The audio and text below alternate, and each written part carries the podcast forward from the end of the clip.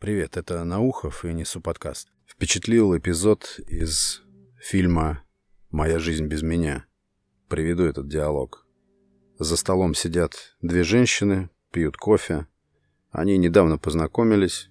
У одной из них нет детей, у другой есть, и она смертельно больна. Ей осталось жить совсем немного. Знаете, у вас милые дочки. Да, они правда замечательные. А вы? Вы не хотите завести детей? О, нет. Думаю, нет. Почему? Вам это кажется глупой идеей или не нашли подходящего парня? Нет, не нашла, но не только поэтому. А думаете, не получится?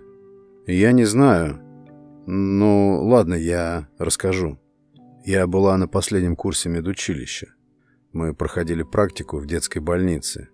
Я решила стать педиатром, потому что всегда любила детей. Ну или потому, что была единственным ребенком в семье. Я не знаю. В общем, в одно из ночных дежурств я ассистировала при родах.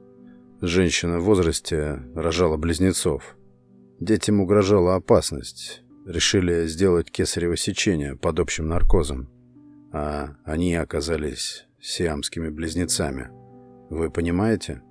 У них было одно тело, пара легких, они еле кричали, зрелище было ужасное. В остальном они выглядели нормально, но у них не было шанса выжить, ни одного. Их поместили в инкубатор, пока врачи говорили с отцом об их будущем. Отец даже не захотел взглянуть на них. Словом, было решено извлечь их из инкубатора и оставить умирать.